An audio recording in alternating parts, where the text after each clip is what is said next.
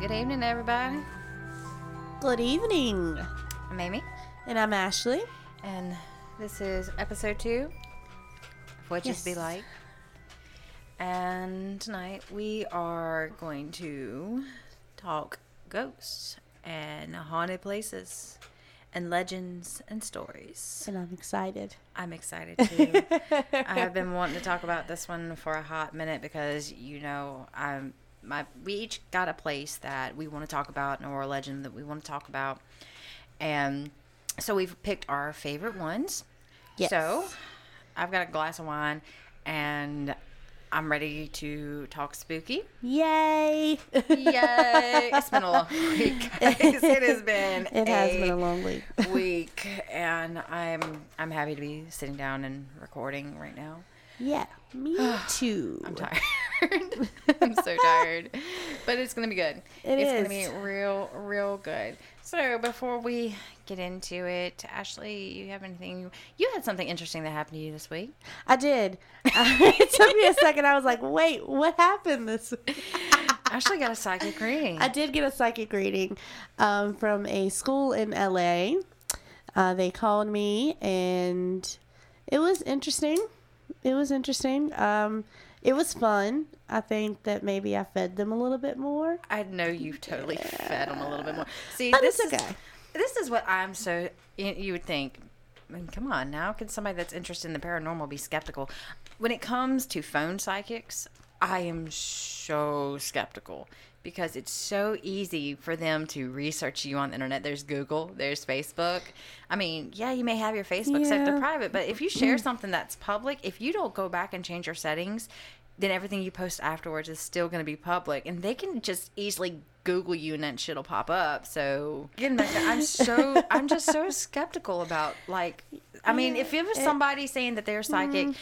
And they're gonna read my cards, or they want to, you know, look in their crystal ball, or you know, they just they want to give me a reading, and they're sitting right there. Okay, I can deal with that. I, I find that a little bit more believable because you're face to face with the person. They're able to read your energy. They're surrounded by your energy, and they're kind of able to pick up like that. But somebody over the phone, I'm to me that that that's very very hard for me to believe. Yeah. And of course, I'm not saying that they were 100% accurate or anything like that, but it was fun and it was free, so I said, why not? Yeah, well, I mean, if it's free, hell yeah. I mean, you know, free, do it, it. didn't cost me anything because if it would have costed, I probably would not have done it just for the reasons that you just mentioned. Yeah. Because it's really hard to do those types of things without being face to face and actually feeding off of one another's energy in person. Yeah, well, I mean, I know when I read tarot cards, I'm like the person I'm reading for. I want them to shuffle my cards because that that's not if I just go ahead and read for them and they haven't shuffled the cards or they haven't you know contemplated on the question that they have. You know, Put if that I pull the in cards, they're gonna just read for me. They're not gonna read for the other person, and it's gonna make no sense. So to me, I feel like that kind of thing is like something that needs to be done. It just it just rings madam Cleo to me, and Yeah, yeah, and it bugs me. Eh, I'm not saying that it's not Yeah. possible. I mean, Right, I'm far I mean, from and, it. and I know that you've given really good readings for me and for other people, and and I can do readings, oh yeah, you know, and and it's just one of those things to where it's like we kind of understand the the background of it, you know, as far as like you having to feed off of the energy, and like you saying they have to put that energy into yeah. it. And I'm by no So- means saying that like I'm psychic or anything. God knows I'm not. I'm just good at reading tarot cards. Right. Um, but you know, I'm not saying that it's not possible for a phone psychic to be accurate. I'm Right. pretty sure that there's probably tons of those that are the legit real deal thing, but you know, some of them are probably just pulling shit out of their ass to be honest. So I'm skeptical on it, but you know, I'm not saying that it's not possible for it to be legit. I mean, Right. hello, come on. I watch Aphrodite on YouTube, and I mean, hello, pop culture, He is psychic, so, funny. good. I love him. He is so entertaining is. what he does I absolutely love and the accuracy of some of the stuff I that he's know, done. right? It has just um It I is had so to take a step back and I was like, did, Did- did- he called that? He did. I mean, I'm confused. seriously, look him up on YouTube because I I think he's awesome. You might not, Yeah. but you know, it's entertaining And and, I he's just just funny. he- I love him. I just saw where he put up one on the new Lady Gaga I haven't makeup, watched it yet. and I haven't watched it yet either. But I'm going to. yeah, and I, haven't watched wait. it yet. So, you know, check him out. It, it's entertainment, guys. Oh yeah, because I'm It's a big Lady. Gaga fan, and she's supposed to be coming out with a makeup line or whatever. And She that, is coming out with a makeup line. Right. It's not supposedly like this shit is coming Yeah. in like September. Yeah, and so this reading is going to be like him saying, "This is how it's going to go. It's going to be good. It's going to be crap. What what are we going to be in for?" God, is basically what that is. We are. We are, and it's ridiculous because I've pro- I've spent so much money on makeup, like I can't even probably calculate. Oh, speaking of makeup, much. I've already got my Halloween costume planned out this year. Just saying, guys. spill. I'm not. I'm not. I'm. This is staying hush hush till Halloween. Wait, you'll have to wait till Halloween. All right. So, but yeah, I think that's kind of interesting that you did get a psychic reading. Yeah. and it's cool. Oh yeah. I wouldn't do it though, if, even if it is free, because I'm just like, why? When I can just pull my own car. Well, yeah. I guess it's just kind of to see how to me I just wanted to see how accurate it was. I wanted to see, you know, who would come through. I wanted to to see if if you know, they would what they were doing Yeah. basically. And this cuz you know, you've given me readings and apparently November is supposed to be a really good month for me Well, people- according to you and to that psychic. and. I've told you and I November's going to be a good month for you for like how I've, you, we did that in January We did that we in did January. our year in review, Yes. our uh, when I did tarot reading. Yeah, when I did um, our year ahead reading, I told you November was going to be a good month. You did. And then when I did your reading back in what was it March? Something I like told you it was going to be a good month. And then when I read your cards, what was it? Weekend before last? Yep. Told you you had a lot, but you needed to work on some shit. That's personal shit. We're not going to get into that. Anyway, And, and I and I have been working on stuff. So there you go. It's all Booyah. good. Booyah. It's funny though because you and I both have the same tarot decks, mm-hmm. and my deck is such a We bitch. do.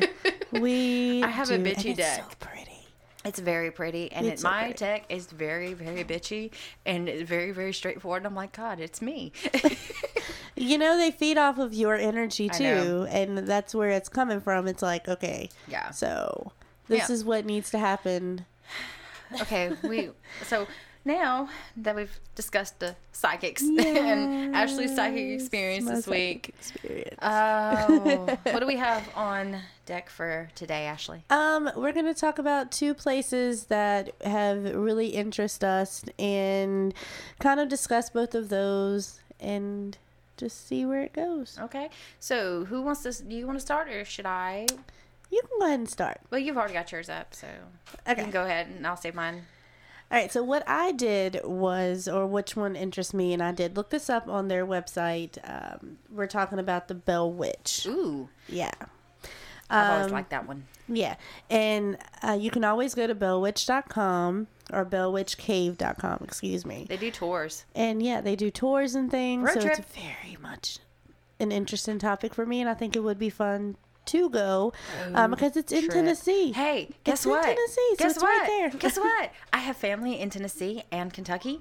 There you go. Oh, let's go. Let's go. go. Let's go. So basically, with the Legend of the Bell Witch, John Bell, who was a farmer from North Carolina, along with his wife and children, they settled in Robertson County, Tennessee in 1804.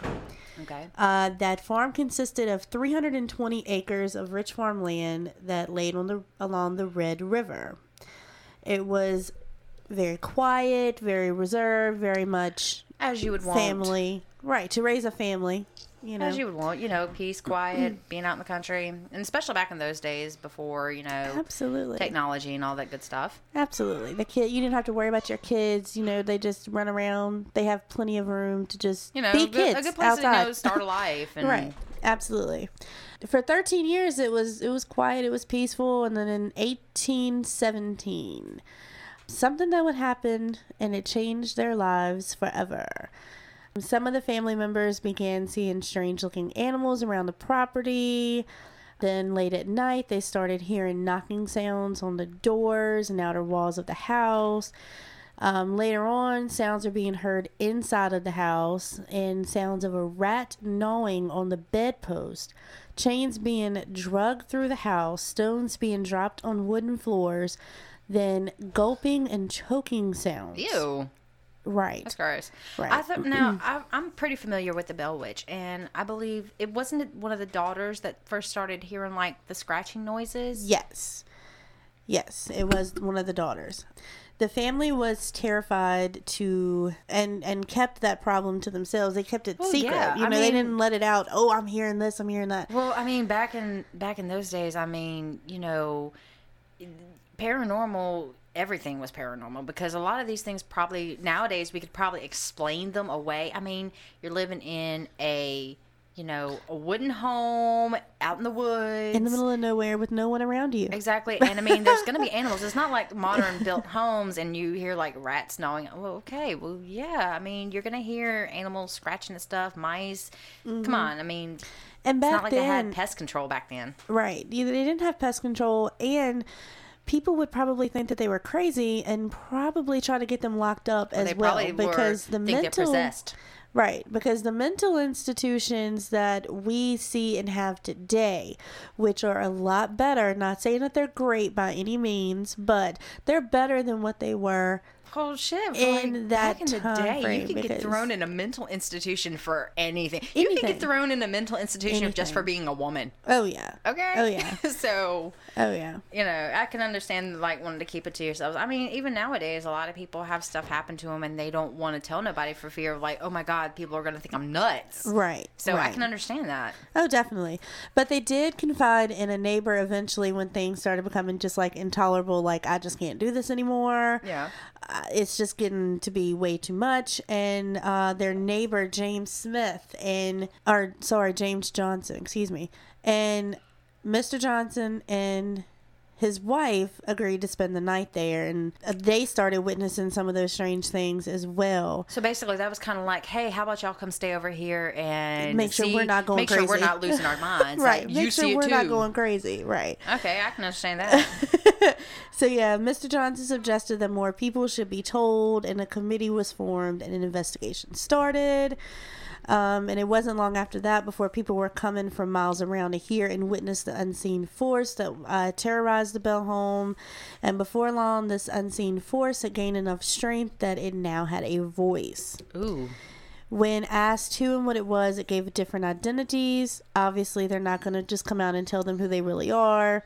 If, if it's an entity trying to scare you, they're not going to just come out and say, oh, this is who I am. Well, I mean, it kind of begs the question. Um, maybe it was like kind of like poltergeist activity because there are were young children in the home. It could happen. And I do know that, and you know, correct me if I'm wrong, but I have heard that there's research done like typically a, pol- a poltergeist can manifest from latent psychic abilities of young children in Yep, a home because they're going through puberty and hormones and all that energy. And They're it- already going can, through so many changes It as can manifest and it can eventually manifest into its own kind of intelligent spirit in Right. a way even though it's never been alive it's never been human it's manifesting from the energy of the home and the people in it and specifically younger children especially those that are starting to go through puberty teenage years They're and, already going through those changes, and then they have this And change added to like- it, and it's like, uh, and they, they, already have kind of like latent abilities that they're not aware of Oh, yeah. so you know there's possibility Absolutely. Oh yeah, there. it is. It is. That's so interesting to look back on and be like, hey, what if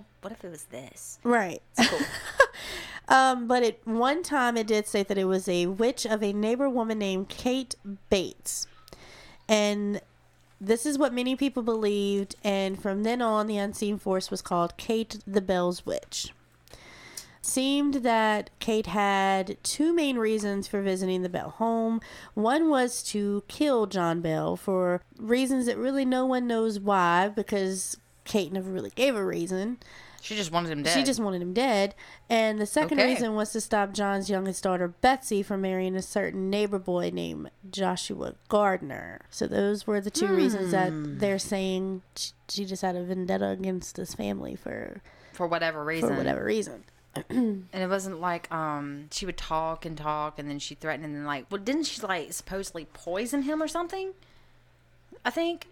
Because I, I, I remember hearing about this story at one point, and that all this activity was just happening until finally he started. Uh, he got sick one night and went to lay down, and then he never woke up the next morning. And Right, they found yeah. like this little bottle on the table next to the bed, and the witch proclaimed, "I killed him! I killed him! And you'll never hear from me again."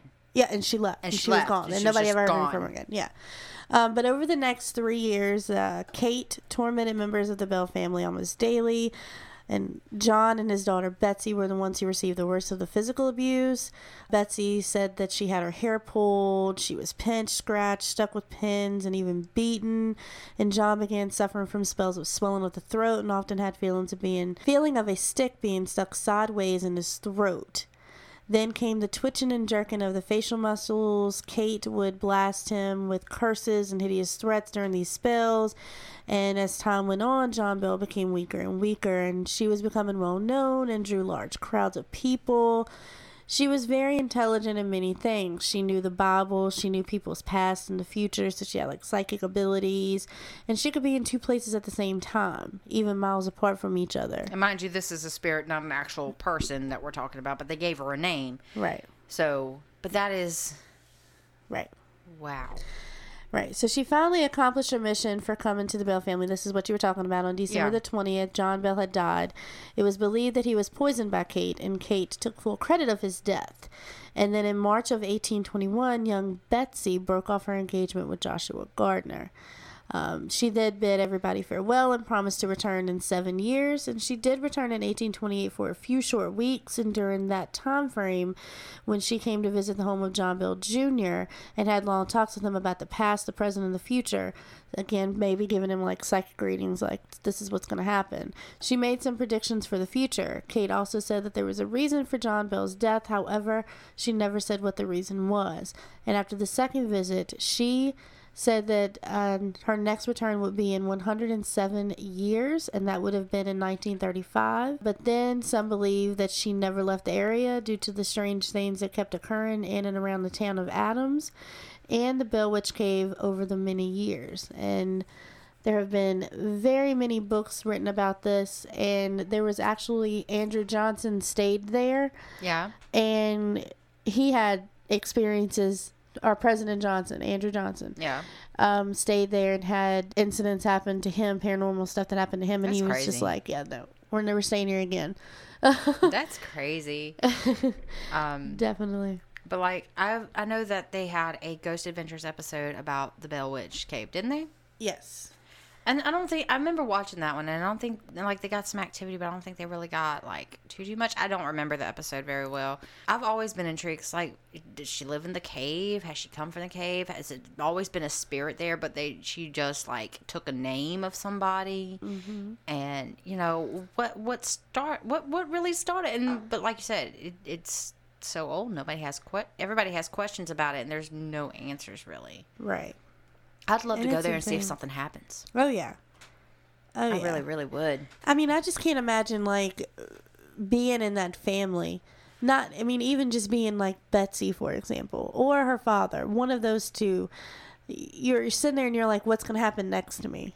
What, what, because there's nothing that you can do to stop this from happening at this point. I mean, Yeah. there really isn't. And being another family member, like the wife and the mother, or the other siblings, because, you know, he had more than one kid Yeah. and just sitting there and watching this happen to your dad or your husband or your sister or your daughter And you can't do anything can't about do it. anything about it But it's like I also kind of wonder because this is just you know my brain wondering on things because you know I've thought about this story before and you know like they said it did focus a lot on Betsy and John.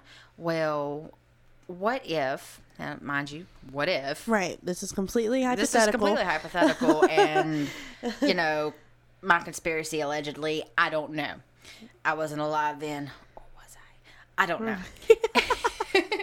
anyway, but since it focused on them two so much, what if, you know, in some way, shape, or form, you know, Betsy had those latent, you know, psychokinetic or just latent abilities that she, course, back in the day, nobody would really think to understand or even try to understand. right that maybe if she had these, and what if she was kind of being forced into this engagement, whether there was some kind of abuse going on from her daddy, and or the the gentleman that was Yeah. trying to get married to her. Or you know, one of those two things, or both. Exactly. And what if, like, she was just suppressing all of that and it's what formed the poltergeist? So it was kind of an extension of Betsy trying to, in a way, free herself from the abuse or trauma or whatever she was going through. So to me, you know, that's kind of and that's a a logical good, explanation in a way yeah. without, you know, with kind of still sticking to all the stories and Yeah. being with it and everything. But it's interesting. That, that is interesting, and Because, that's I something that really could have happened because you know now women have more of a voice than what they did in the 1800s.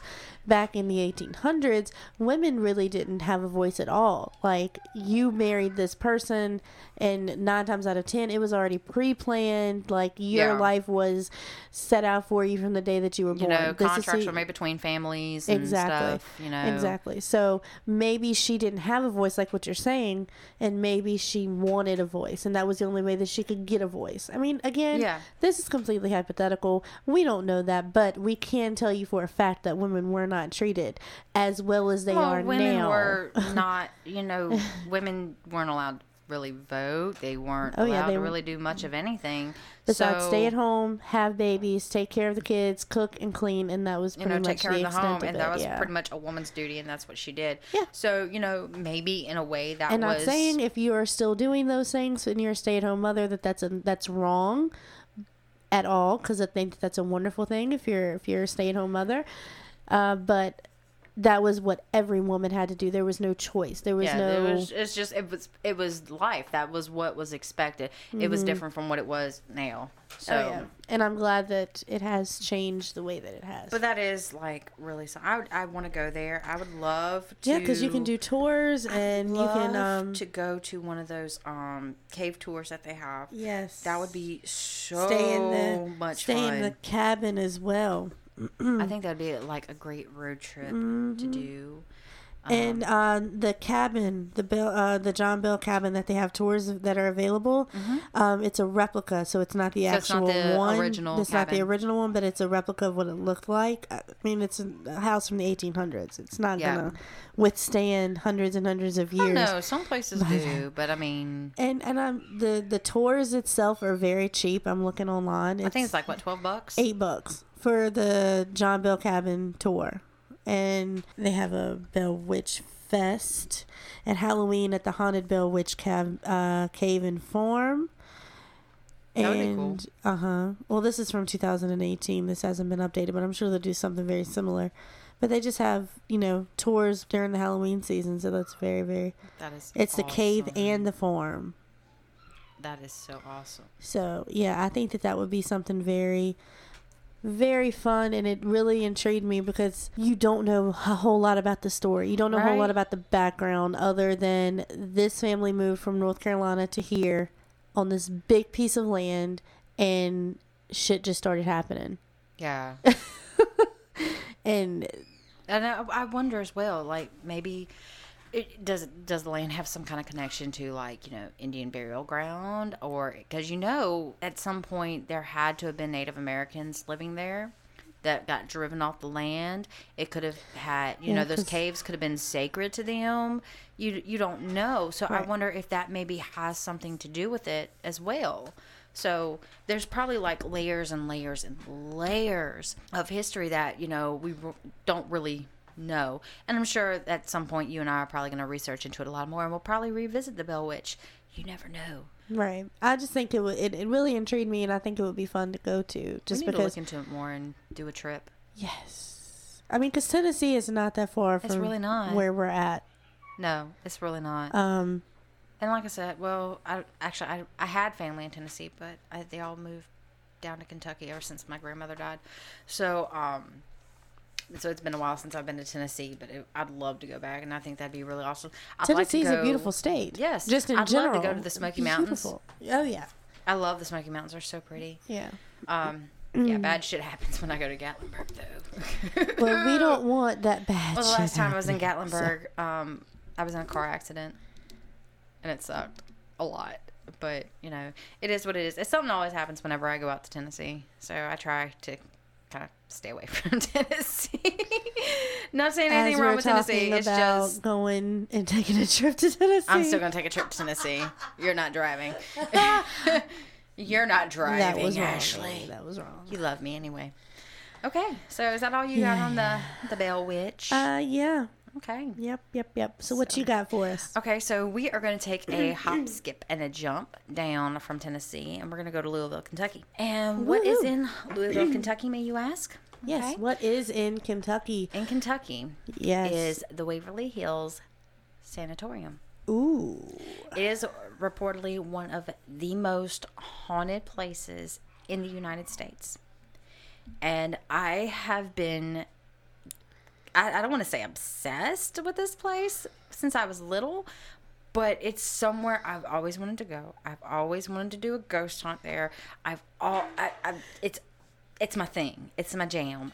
I've always wanted to go. I have family that lives in Louisville. Something's always felt like it's pulling you there. Yes, every Okay. time I have gone out to Louisville with my mom to go visit family, I've always begged, like, can we please go to Waverly Hills while we're here?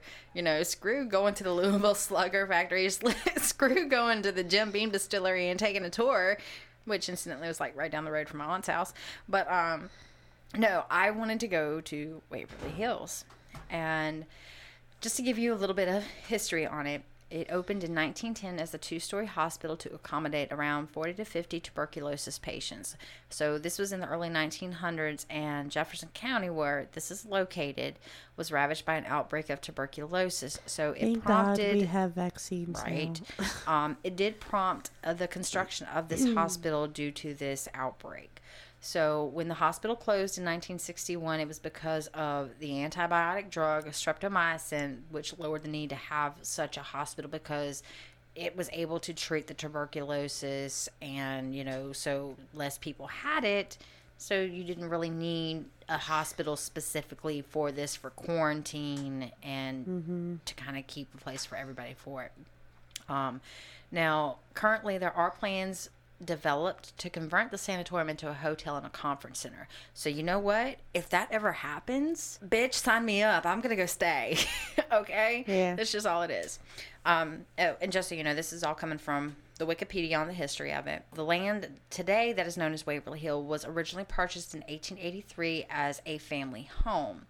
It was pretty far from any existing schools at the time, so Mr. Hays of the Hays family, who bought the land, decided to open a school for his daughters to attend. So Waverly Hill started as a one room schoolhouse on Pages Lane and hired a Miss Lizzie Lee Harris as a teacher. Due to her fondness for um, Walter Scott's Waverley novels, they named it the Waverly School. So they liked the name. This it was kind of peaceful sounding, so they named the property it was on Waverly Hill. So when the tuberculosis outbreak happened, the Board of Tuberculosis Hospital kept the name when they bought that land and opened the sanatorium. So that's how the sanatorium became to know Waverly Hills. When the outbreak happened, there were so many tuberculosis cases in Louisville at the time. So being on the wetlands along the Ohio River and everything, it was perfect for the bacteria. Yeah. So I mean, the wet, everybody's coughing. It's basically when you cough, tuberculosis is spread by you know the water droplets. So it's very airborne, and being in the wet and the heat, the humidity, Absolutely. very easy. Um, so they tried to contain the disease. So this two-story wooden sanatorium was open, which consisted of an administrative main building and two open-air pavilions that had like 20 patients each. So that way they could treat these early cases. So as time went on, and by August 31st, 1912, all tuberculosis patients from the city hospital were relocated to temporary quarters in tents on the ground of Waverly Hills, pending the completion of the whole hospital. By December 1912, the hospital for advanced cases opened for further treatment of another 40 patients. So they already had 40 to 50, so then they added another 40 more, bringing it up to 90 by then. Then in 1914, they added a children's pavilion, so there was another 50 beds added, so making the known capacity of the amount of patients they could have be around 130. So the children's pavilion was not Wow. only for the sick children there, but also for the children of tuberculosis patients who could not be cared for properly otherwise. So not only did you have sick children there, but you had healthy children there. So this report also mentions that the goal was to add a new building each year to continually grow, so there may have been even more beds available than specifically listed originally. Um, it did expand several times, so due to constant needs to repair the wooden structure, they did um, start building everything, know, the brick, concrete, and so they began building what's now the current five-story building that holds 500 rooms back in March 1924, and then that new building opened on October 26. Uh, I'm sorry, October 17th, 1926. So after the streptomycin was introduced in 1943, the number of cases gradually lowered, so there wasn't such a need for such a large hospital. And then any remaining patients left there were moved to Hazelwood Sanatorium in Louisville, and then they closed Waverly Hills in 1961. Um, let's see. So it did its job. Yeah, it did, did its job. And then back in 1962, it reopened as the Woodhaven Geriatric Center. So it became a nursing home that treated aging parents of various stages of dementia and mobility limits, as well as the severely mentally handicapped. Um, it did fail because it was severely understaffed and vastly overcrowded. So there were also reports of patient neg- neglect at the time, and so it was closed by the state of Kentucky in 1982. Then in 1983, it was bought by a developer by the name of J. Clifford Todd and for the amount of three million five thousand dollars. They wanted to convert it into a minimum security prison, but they dropped the plan after neighbors protested. Then they Which- proposed converting it into apartments, but they counted on the Jefferson courts to buy around 140 acres from them for $400,000 to give them the money to start the project. Well, obviously, no, that didn't happen. Which I think I would have probably protested. Yeah. The I would have been one of those neighbors that would have been like, yeah, I don't want that Yeah. near me. Um, they have begun, you know, restoring it in 2001, and so it does host a haunted house attraction each Halloween, and so the proceeds of that haunted attraction goes towards restoring the property even more. Um, they're currently restoring all the windows in the building while restoring the interior of the old sanatorium as well. Um, they do have now. This is just history of it. I'm sorry if it's boring, but I, I find it you you kind of need to understand in order to get into why it's haunted. Right. Yeah. They had all you gotta these have the background. All these people were there. Yeah. and- Lots of people. You got a with tuberculosis. People were dying. You had healthy patients. You had sick patients. You had healthy staff members, and I mean. Come on, even those early in in the 1900s, still you kind of imagine, you know, hygiene probably wasn't the best, and medical practices weren't the best. It's not like, you know, 1919 compared to 2019 Oh yeah, So- for sure. you know. Anyway, they also We had have indoor plumbing. Yes, they also have a that. tunnel that was built there.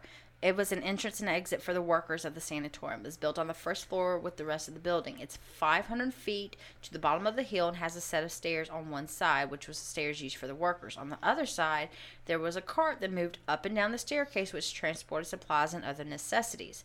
So what ended up happening was when patients began dying at a rapid rate at the peak of the disease, they started carrying dead bodies down this tunnel to keep other patients from seeing the dead people because of how many people were dying every single day. So what they would do is they would take these dead bodies from the morgue and they would cart them down this tunnel to train tracks at the bottom and then they would load these dead bodies onto train cars to be taken away so that way nobody at the hospital would see the dead bodies. Oh my god. Absolutely.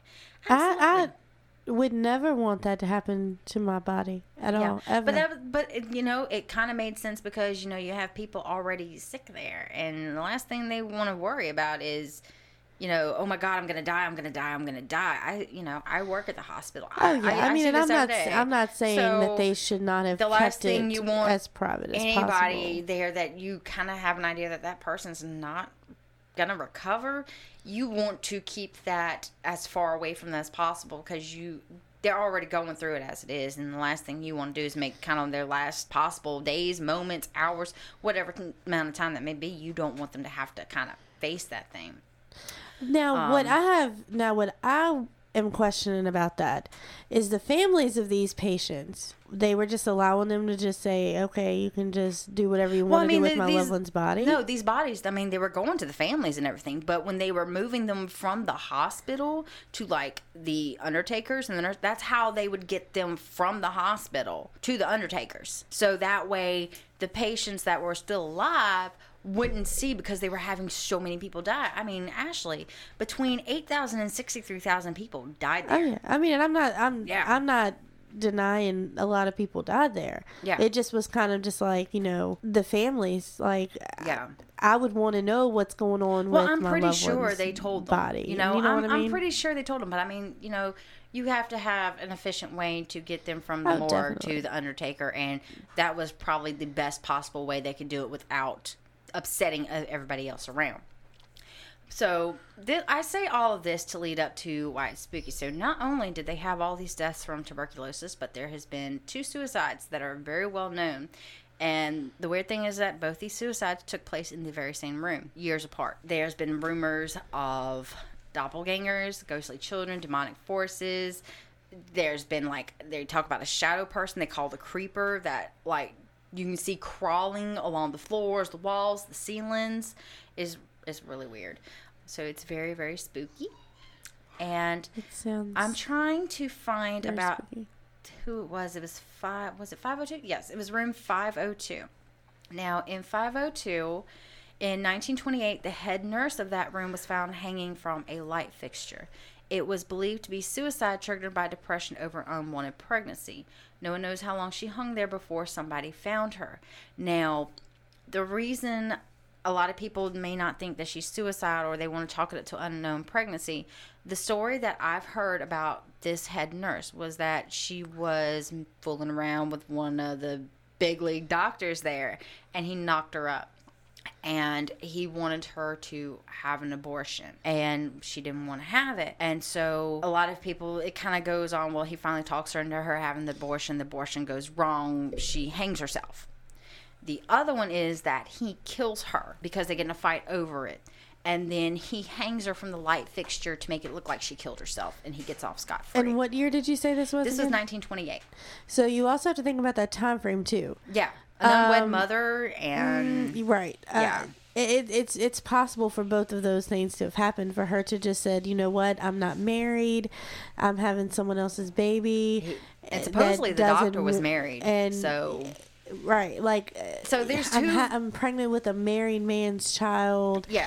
and you know I'm gonna But look see, it's not a certain confirmed way. though. You know. Oh yeah, so it- definitely. there's- so there's there's a lot of But that um, conspiracy- unknown about why she committed her suicide. There was no note left or anything. that conspiracy does make sense of Yeah. for both of those reasons. Yeah. Like he's like, no, you're not gonna mess up my marriage. You're not gonna mess up my life. You're not gonna mess up my life. And then she could have been like, I don't want you to mess up my life. And he may have been like, Well, I'll leave my wife. And, Yeah, and well, it happen. you know, and, whatever. you yeah. know, Oh yeah. I mean, there's so many different things. This is a lifetime movie. Just yeah, waiting it's a to be lifetime made. movie. It is. It is a lifetime movie.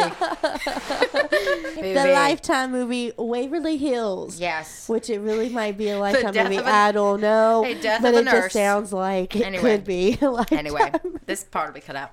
Anyway, so going on for the lifetime movie, you want to add another part to the lifetime movie? What? Uh, not even four years later, after that original head nurse hung herself, in room 502, another nurse jumped off the roof patio to her death. There's no records that exist that explain why she did it. Some believe she might have been pushed. Nobody knows. They don't know if she jumped. They don't know if she's pushed. There's there's nothing.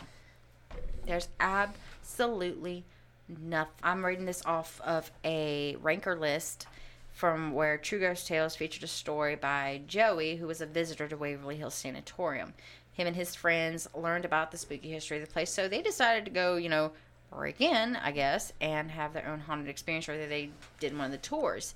Um, they headed to see the roof to decompress after doing their tour, and they began to see shadows moving around and started getting scared. His friend Chris got so scared he wanted to jump off the roof. The group went back inside, still pursued by these shadows. They started to hear doors slamming shut, see mysterious footprints appear from nowhere in puddles of water. Um, the friend Chris began to cry, and the rest of the group barely had it together, but they finally made it out of the sanatorium and back to uh, Joey's sister's car. So they don't really know if there was their minds playing tricks. They were already creeped out by the place. And it makes sense that, that they would be having so many, you know, ghost like Well, yeah, experiences absolutely. coming through. And ones that are probably in a, you know, they're still, they were very sick. They were in a lot of pain when they died. Yeah. And supposedly, um, this tunnel that I was talking about previously, you know, they call it the body chute. And supposedly it's haunted, like, people have heard footsteps in there. They've seen lights shining at the end of the tunnel, like somebody's flashlight, because it's extremely dark in there. And, like, they'll hear people talking, they'll hear the cart going up and down. It's it's creepy and it, it terrifies me, and I don't want to go.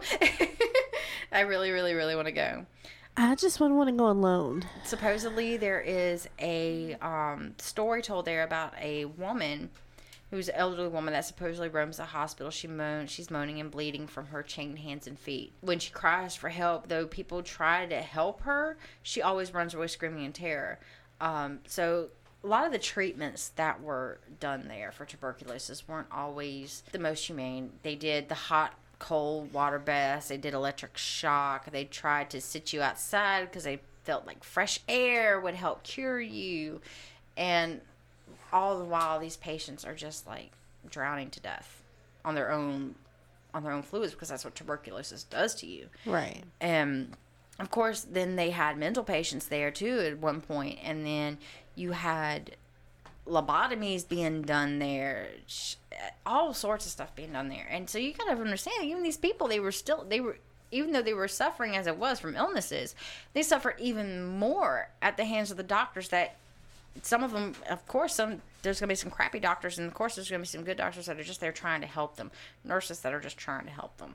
So I mean, it, it's kind, of, it's very very sad to know that you have those there. But one of my absolute favorite stories of Waverly Hills is about one of their most well known ghosts named Timmy. Timmy's a little boy about six or seven years old. Timmy. He's about six or seven years old um, when he died in the hospital. Since he died Aw. with his whole life ahead of him, a lot of people believe that his spirit can't move on, so he wanders the hospital trying to have fun. Um, a lot of times, people will bring balls with them for him to play with, and many will see the balls move on their own. And I've seen like when Ghost Hunters went there, they did their Halloween special there year, one year, I think, and the ball actually they left a ball out for Timmy. Said, "Hey, come come kick the ball, let's play." And the ball was just sitting there, and they nobody was touching it, nothing, and the ball just went rolling down the hall like somebody had just gone up and kicked it, and they were nowhere near it. Now that's not to say you know shit couldn't have been faked for TV, but I just find it very interesting that that was something that was captured that's been reported there. Um, a lot of times there's like a swing set, I think an old rusted swing set from where they used to let kids outside to play on like this kind of like little patio area out on the roof. Some say that they can see like the old swing chains moving, like kids are playing on the playground. So you never know. Which is still possible. That's Like possible. like what you just said. When you die at such a young age, you do have your whole life ahead of you, and maybe it wasn't your time. Maybe just bad luck happened, and you mm-hmm. just have your your spirit stuck here because of that. Well, disease doesn't care how old or young you are. Exactly. So, and it, it's sad, but you know, I, I think it's kind of cool that you know if if he is still there, he's not lost. He's not you know, Trying to hurt anybody d- he- either. he's not depressed. He's not sad. He's just wanting to play. Yeah. And I think you know. If he has to be stuck in a place for the rest of his afterlife, I mean, hey, at least the kid's having fun, man. Right. Let the kid play, ghost or not. Leave him a ball in there. Let him have his fun. Absolutely. So I am going to um and I've got a couple more stories that, that I'm going to read from this list on here. Uh, I talked about the creeper, about the shadow. This one says that the creeper is a dark, terrifying entity that crawls along the floors and walls of Waverly Hills. Some believe it's a demon. Some believe it's a human spirit that may have been twisted by the trauma of dying from tuberculosis.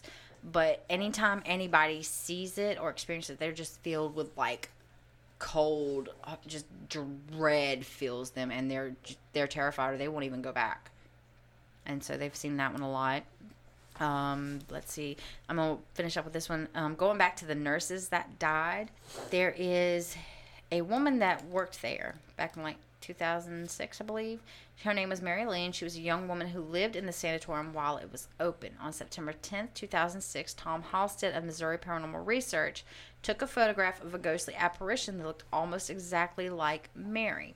Now, some believe Mary is the nurse who hung herself in room 502, one of the nurses, while others believe she's the daughter of one of the Waverly Hills doctors who contracted TB herself from prolonged exposure to patients. So her dad worked there, and so she was there all the time.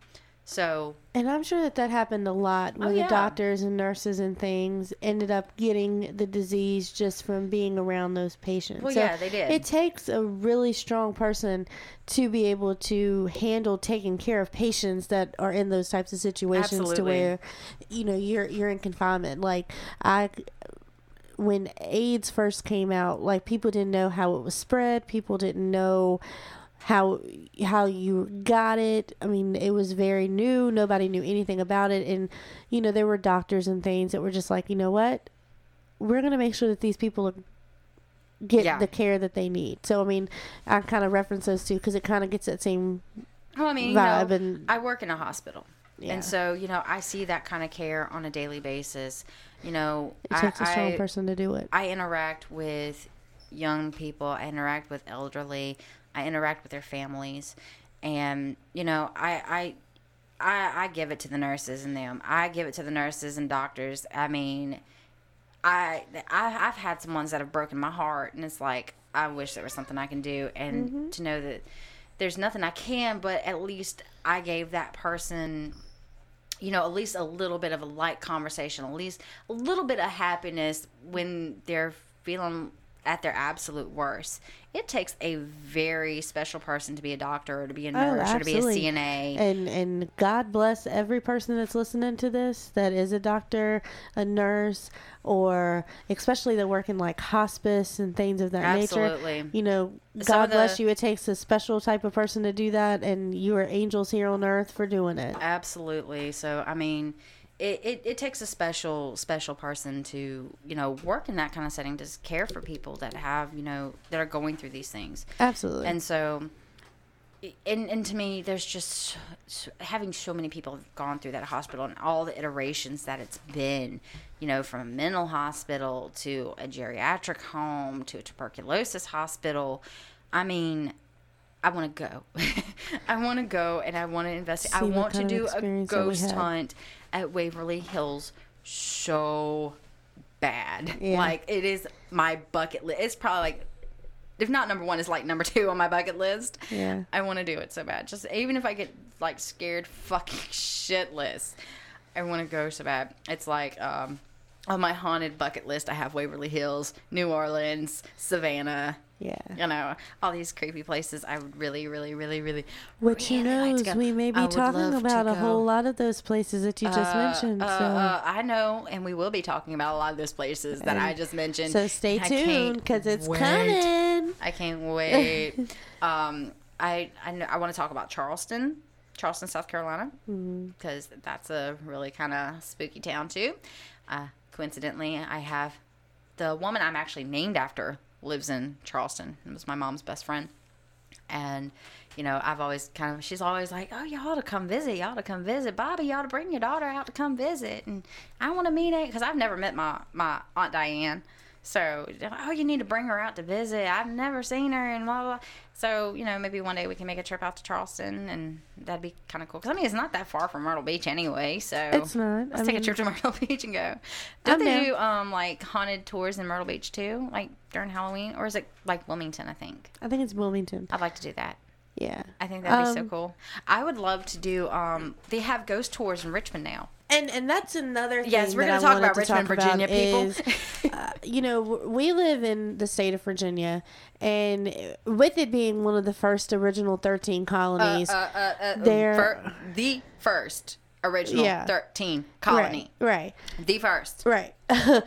uh, there there's so much rich history between the the original 13 states especially you know just in general Yeah. the the original 13 states so i think it would be cool And not to, to mention that where we live, we actually live close to a well, I live a hop, skip, and a jump down the road from a Civil War battlefield. Yeah. So I mean, we got that kind of history here too, where we live. yeah So you're gonna hear us talk about that. so we we do live in a highly paranormal area with it being one of the original like you said the original first colony and being one of the 13 in general and having such a rich history with like the civil war the revolutionary yeah. war you know those types of things so there's bound to be some type of paranormal activity God, all around us So and much it's, digging. it's so cool to me that we live in an area that is like that and we have a.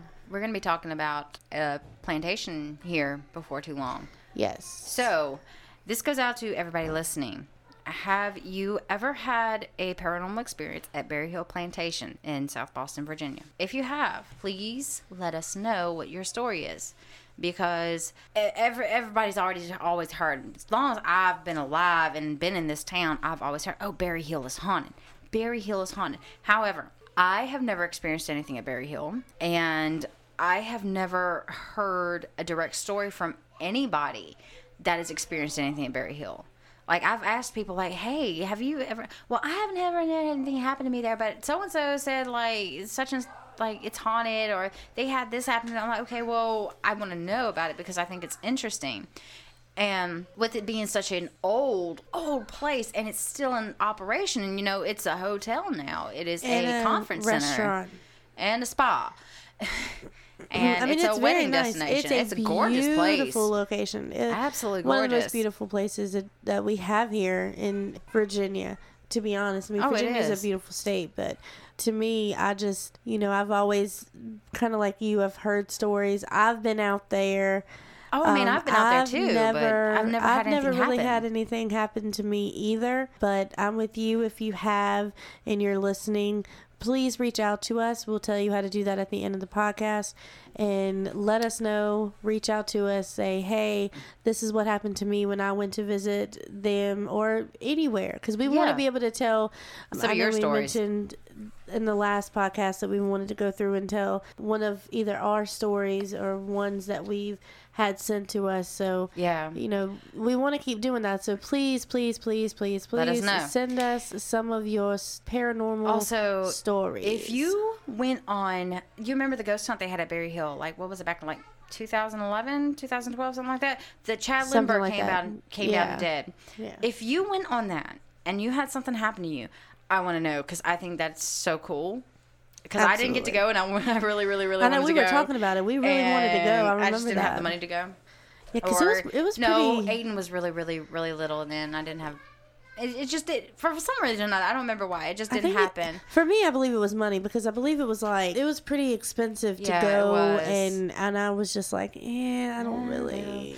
But see, I also think maybe because we haven't like had anything happen. We haven't. I have never stayed the night at Berry Hill. So I mean, I've just been there for like, oh, maybe the guy's band played, and I was there for a little bit. We went and took pictures there one time, We did. and but I'm maybe that's why I don't think I've had any kind of an experience there. So it. Yeah, if you've got a story from Berry Hill, let us know so that way coming up on a future episode, we can add your story in. Yes. So, I think about does it for me today. We are going to talk about Richmond though, because I Richmond's got some history, and I've been seeing a lot on Facebook about they've been doing a lot of haunted tours, and that might be kind of something we might want to go on, and then come back with a story Okay. and have a discussion about that on a future episode. You Um, never know. Going back to one of us telling our stories or telling one of our listeners' stories, do you want to tell a scary uh, paranormal story that you've experienced? Absolutely. All right, well, let's hear it. Okay. What you got? What you got? I've got a lot. I Me and you both have a lot. a so. lot of stories. Do you want a? Do you want one from when I was little? Do you want one from a, a, a more recent? Let's do from your childhood. My childhood. Okay. Um, one that really kind of sticks out to me, and this actually, it, it, it's kind of validated in a way.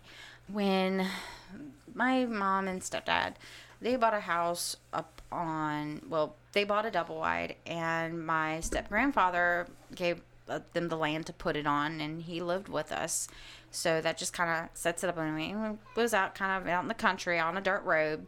And of course we did have neighbors but you know it was it was pretty quiet out there. Anyway my room was on the back of the house and my window was pretty high up off the ground. I had this real big oak tree back behind my room. Well as any kid, you know, during the summer, of course, I'd leave my window open, and during the night, I never thought to like close my window or anything. Well, one night it was raining, and you know, it stormed pretty good, but it was still raining, and I'd gone to bed, and I couldn't sleep, so I got up and I got on my computer, and I'm on the and on the internet, and I'm just you know surfing and carrying on, whatever, and at about three o'clock in the morning, I hear three knocks on my window, and it was loud. I mean, it was a definite just knock on on glass, and it made me stop. And I was like, okay, well, you know, it's three o'clock. It's late. Maybe I'm finally the getting. witching hour. Oh, shut up, Ashley. It was 13. anyway, so I was like, okay, well, it's late and I'm getting tired, so maybe I'm just imagining things. So I go back to what I'm doing and I'm like, I'm, I'm to go to bed soon. Anyway, so it's about five minutes later, so I hear it again. And it's louder and it's harder this time. So I I'm like, okay, no, I fucking heard that. And so me being the only one up scared me half to death. So I got up and I went into my mom and my stepdad's room and I woke my stepdad. Up, I was like, look, dude, there's something, there's somebody out there. They're knocking on my window. Please, can you go outside and look? Please go outside and look. I'm like, it's, it's terrifying. Something's knocking on my window. And I mean, I'm terrified. But uh, he gets up and he goes outside with a flashlight. And I'm looking out my window at him and I can see him. He's looking around. Nobody's outside. Nobody. Now, remember, I did have a tree back behind. Well, none of the branches were low enough to hit my window. And you know what a tree branch sounds like when it hits your window. It's more like scratching. It's not like somebody knocking on your window. Just Right. heavy handed knocking.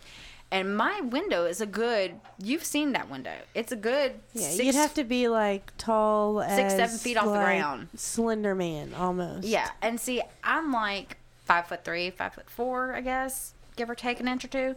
Anyway, I had whenever I would try to get something on my window I was younger, I'd have to hold something to reach my window. That that's you know how high up my window up was, and there were no footprints on the ground, or nothing. There was no branches hitting my windows, nothing. There was nothing there. From that night on, I could not. Once it started getting dark, my window would not be left open. I would close my window. I would pull my blinds and shut them, and then I would also shut my curtains, and it would stay like that until it till the next morning, and then I would open my blinds and my curtains again. But I always felt like if I left my window open and I looked, I would see somebody standing at my window looking at me. And it never failed like clockwork. I would hear knocking on my window, three o'clock in the morning, like, and that lasted God knows how long until finally it just stopped, I guess. I don't know when it stopped, it just stopped. But I never lost that feeling like if I opened my window in the middle of the night and I looked out, somebody would be looking right back at me. So, fast forward some years, and me and Denny move into the house, and Aiden, my old room became Aiden's room. Now, Aiden's about, what, three, four years old at the time when we moved over there? Yeah, something like give or that. take. Anyway, so my old room became his room. Well, right from the get go, Aiden did not like that window. Aiden had to have his blinds closed and his curtains closed, and the window could never be opened, especially at night. It never failed. And I asked him, I was like, why don't you like your window? He's like, well, mommy, I feel like somebody's going to be looking at me. Now, mind you, I never told my four-year-old what happened to me when I when that was my room. Never told him that. Absolutely, never said a word. Never mentioned it to him because I don't want to scare my kid. Right. I mean, come on. Nobody wants their four-year-old scared. So right, because that's going to lead for long nights for you, Exactly. and nobody would. Nobody Exactly. wants that. And so, so now he and I both kind of have a thing about windows at night. I cannot stand to have a window that is not covered up at night. If I'm the only person awake, or if I'm the only person in the room and everybody else is asleep, I can't sit with my back to the windows in our living room. It scares me. I feel like somebody's going to be sitting outside looking at me. Aiden is the same way. And it's because of that room. I never had it before. And after I moved out, when me and my husband got together, I didn't really have a problem. But still, even then, we had a sliding glass door when we in our first place, and even then, I couldn't stand to have that not covered up. So from that time, I I, I don't like dark windows that aren't covered up at night because I always feel like someone's going to be looking at me, and I feel like that has followed me. So it's maybe not so much like a ghost story, but it's something that happened to me that was unexplained that has literally le- had a lasting effect on me still to this day, and I don't like it. And so, honestly, there was something going on with that land up there. Um, my, uh, I, have I've got so many stories that I can go into it, but for time's sake, we're, I'm not going to get into it We're going to save them for future podcasts. yes. Me and you both so have much. a lot. I have um, a lot of recent on. ones too, from like you know not so much when I was a child, but teenager on up. So I mean, I got a lot there, bud. Yeah, same here. So we'll we'll share more with you guys as as we put out more. Next episode more, is Ashley's turn. Yeah, as we go through more podcasts and things of that nature. So is there anything else that you want to add? Because nope. I'm good. Nope. I All think right. I'm good for tonight. Oh, and before I get ahead of myself, where can they send our stories, Ashley? You can let us know on Facebook, Witches Be Like Podcast, yep. Instagram at Witches Be. Give us a like, give us a follow, or you can also send us an email as well if you know messages ain't your thing you don't want to slide in anybody's DMs. You can, or if you kind of want to be anonymous too, yeah, let us know that. Too. I mean, we don't have to say email addresses that we got it from or who we got it from. Yeah, if we're not you want to be, if you want it to be completely anonymous, we're strictly going to tell the story, unless you want your name to be said. This is what we were told. Yeah. Anyway, so that email that you can send your story to is witchesbelikepod at gmail.com. I guess that about does it for us Yay. for tonight. Absolutely. So, with that being said, y'all, keep it real and keep it spooky. Yes. Night. Stay spooky. Woo. Woo.